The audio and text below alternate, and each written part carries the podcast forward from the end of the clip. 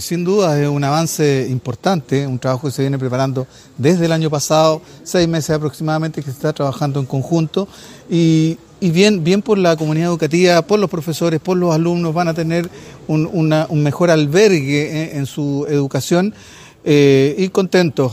también tenemos el ofrecimiento de asesoría técnica para posteriores proyectos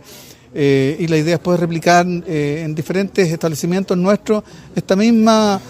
este nuevo sistema que estamos conociendo, ¿no es cierto?, que nos permite dar una mejor acogida, sobre todo en temas de calefacción, pero también sistemas de ventilación de nuestras aulas en todos los establecimientos nuestros.